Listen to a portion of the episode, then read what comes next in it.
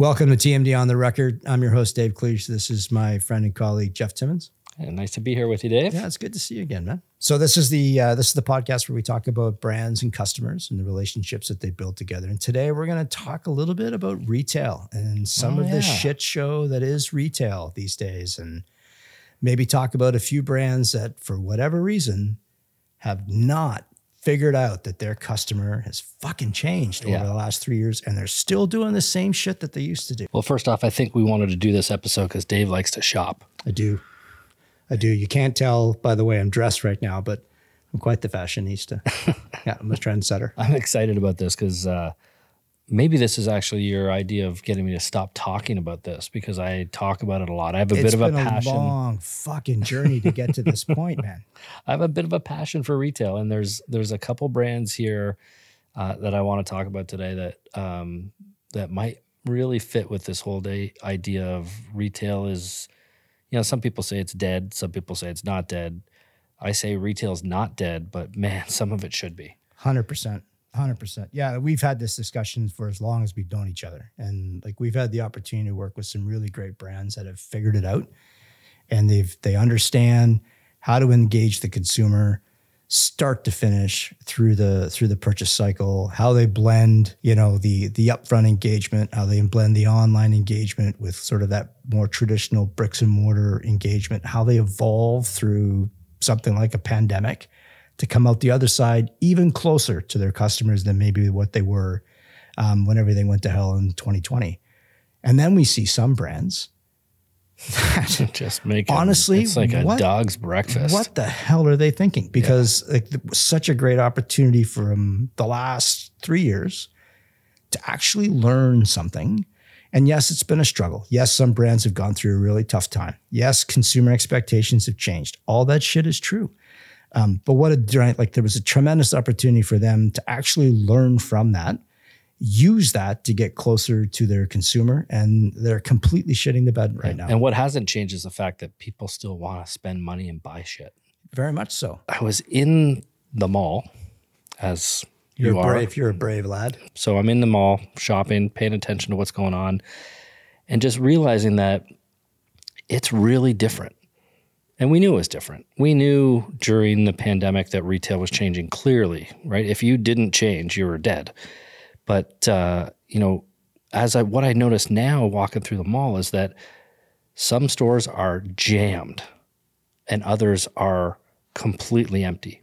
There used to be balanced and uh, and traffic isn't the mall doesn't have a lot of traffic, but certain stores do. And I think the reality is that we're in this situation, and you and I have talked about this during the pandemic at length. Is if brands don't figure it out during the pandemic, they're going to come out of this and they're going to be in big trouble. And I think that's where we're at. Retailers have had two years to figure this shit out.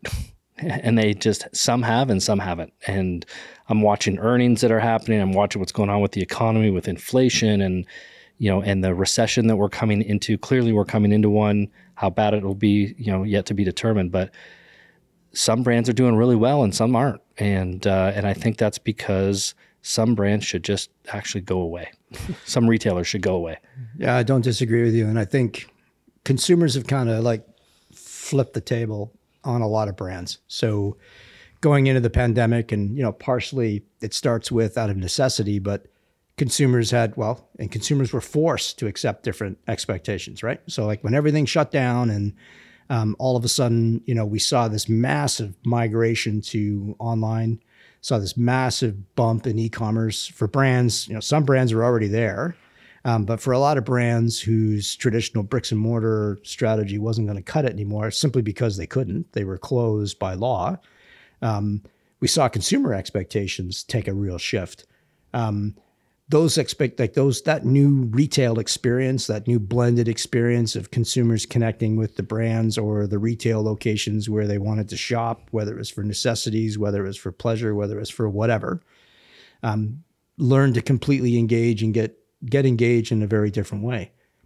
That behavior kind of got cemented, right? It became not just a fad, like you know, you can't brands that tried to deploy like a very temporary strategy to satisfy the fact that they couldn't be open, I think are finding themselves really, really in trouble right now because what they didn't do is try to evolve with the consumer. That's right. Recognizing those behaviors are going to get, you know, cemented over time.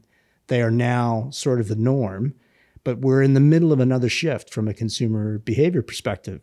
Brands are trying to go back to pre-pandemic. They're forgetting a lot of the lessons they should have learned during the pandemic. And now we've got consumers and brands very, very disconnected. Yep, absolutely. Those brands, and again, I'm not going to name You the could names, though. but I might. You might. There are some brands that have figured it out. And as you said, they've evolved with the consumer as things have changed. And those who tried to go back to the way it was, they're screwed. And let's be honest, they should go away. We don't need them. And uh, because consumers don't want that experience.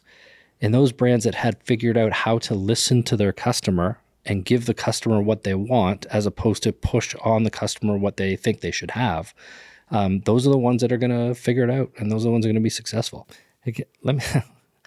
there, so there's there's this one brand that's been um, kind of been my target zone for a long time because I am so frustrated with them because I think they have so much potential, and it's it's really about the industry. But this one particular brand, us being in Canada, where we we are fairly limited with our department stores. We have one.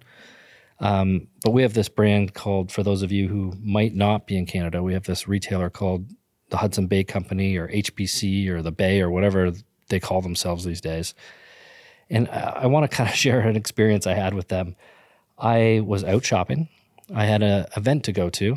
I had to buy myself a shirt with you know long sleeves and buttons down the front, and you know and get dressed up. And I had a couple hours to get it done.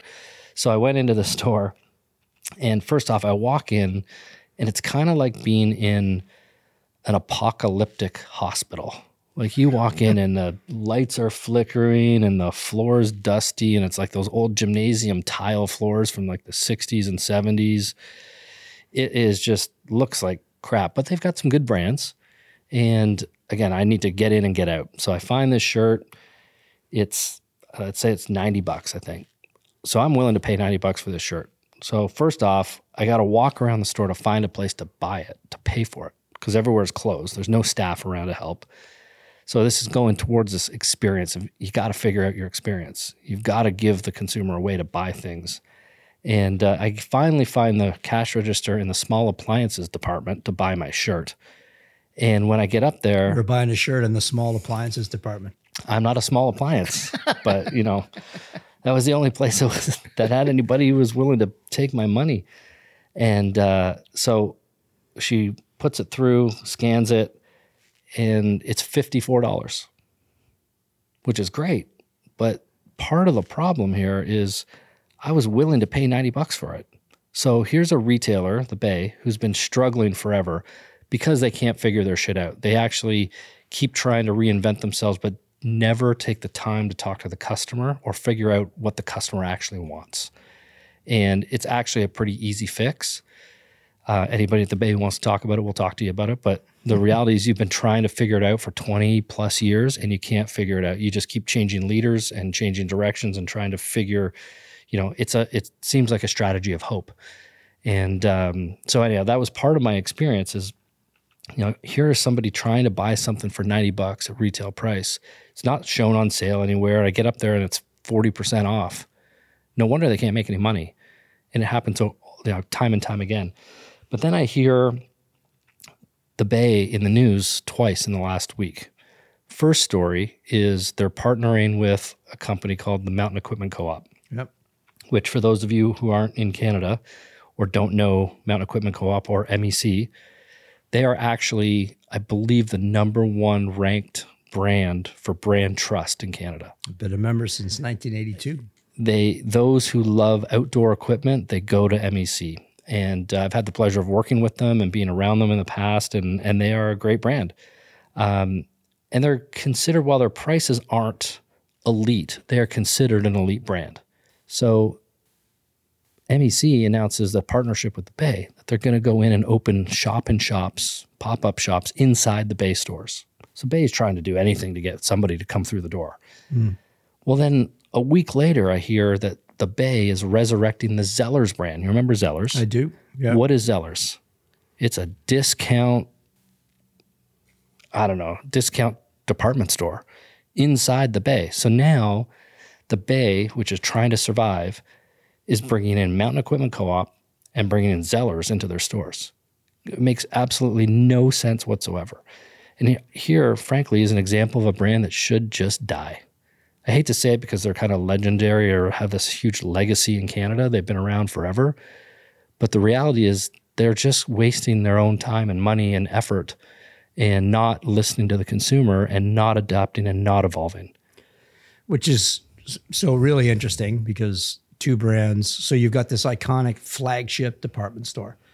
HBC has always had maybe a bit of a premium persona that goes with it, right? The brands that were in there were usually kind of higher end.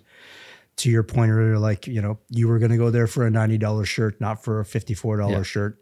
Uh, and you were going to have a selection from a variety of brands that were sort of all in in that price point yeah. or in that I shouldn't shouldn't say price point, but all within that family of brands, perhaps that speaks in a in a consistent way to a certain type of consumer. And then you bring in something like Mountain Equipment Co-op, a brand that I absolutely love. Uh, I've been a, a loyal uh, consumer of theirs, like I said, since you know the early '80s, and I'm dating myself a little bit. Um, but I, I bought my first tent there. I bought my first pair of hiking boots there. I bought my last pair of hiking boots there, right? Right, with like about four or five months ago. So I've been going back to this brand over and over again, and I have an incredibly high level of trust. Zellers and Mountain Equipment Co-op, that doesn't make sense to me. It couldn't be at any further end of the spectrum. And what are the other brands in there going to think of that? Right? Because I think if you're a brand in the Bay, um, you're kind of counting on the other brands that are in there with your brand to help draw your consumer in. So right. it's it's like that it's that scenario we talked about where brands that are in a mall have an advantage that they take care of a consumer. And if you look at one mall, Sherway Gardens or something like that, or Yorkdale or something like that, there's a category of brands that exist in that for the most part. I would say, you know, 75, 85% of those brands all sort of fit a certain category because they've done their homework and they understand who that consumer is that's, right. that's going shopping at Yorkdale, a very high end um, mall in Toronto, versus, I don't know, Cherry Hill, like you know the strip mall in Cherry Hill where you might be more apt to find a Zellers, and there might even have been right. one in there at a certain point. I don't know what the Bay expects to get by bringing those two diabolically opposed brands and the consumers that come with them I don't know what they expect to gain from that. I don't think they have a clue. What's happened, I think, is it's been at the it's been at the expense of a good retail experience. And you're right. Now that people can get out and want to go out, even if we're going into a recession, there's still this desire to go out, treat themselves, get back to something that they've missed or they had to do without. But honestly, sometimes it's that social experience Absolutely. of going out, going shopping for the day or going hey i need to go get something. I'm gonna i'm gonna turn this into a thing where i meet up with a couple of friends maybe tie lunch into it or whatever. Those brands that are really just focused on the transaction and are just focused on the one-time purchase it's not going to happen. I guess the evolution or kind of speed up that happened or that was caused by the pandemic for e-commerce is that consumers what what happened is they if the online experience wasn't good they just went somewhere else. Yeah. So now when they go to bricks and mortar, if the bricks and mortar experience isn't good, they're going somewhere else. So if you have not figured out that experience, sayonara. Yeah. Shut the, your shut your doors. Save yourself some money. Well, and that retail experience now is even more integrated with the online experience than it was before. It has to be seamless. For sure it's got to be seamless. But I, I think the other thing is it's not one or the other. And right. I think for a while it was one or the other. And a lot of brands, well, we've worked with brands that the e-commerce part of the business was separate from the brand side of the business, was separate from the retail side of the business. It was treated as a, an entirely different path. And consumers like they use that online engagement differently now. Um, and it does absolutely have an influence as to what their retail experience should be. And I think that brands have forgotten the fact that these they're not two separate things anymore. They have to come together. And when you look at the strength of some of the other brands that are happening around the world and the experiences they're creating and how they're connecting bricks and mortar retail with their online business and how they're using their own stores to showrooms so that people can uh, so people can try stuff on and buy it um, wherever they want to buy it, however they want to buy it. Um, and, and have a consistent experience. Yeah, absolutely. Yeah. I look at brands like Canada Goose and Lululemon who are doing a great job and they're expanding. And then you look at brands like The Bay that really just should shut their doors. Yep, it's uh, it's an interesting conversation. Um, not one that we're going to wrap up this afternoon, but one that we can certainly come back to. Um, I think overall a great example of you know a brand and its strategy not being connected to consumers and their expectations. Thanks for listening, everybody. This has been TMD on the record. I'm Dave, and this has been my friend Jeff. This is an interesting conversation. We're going to come back to it, so stay tuned.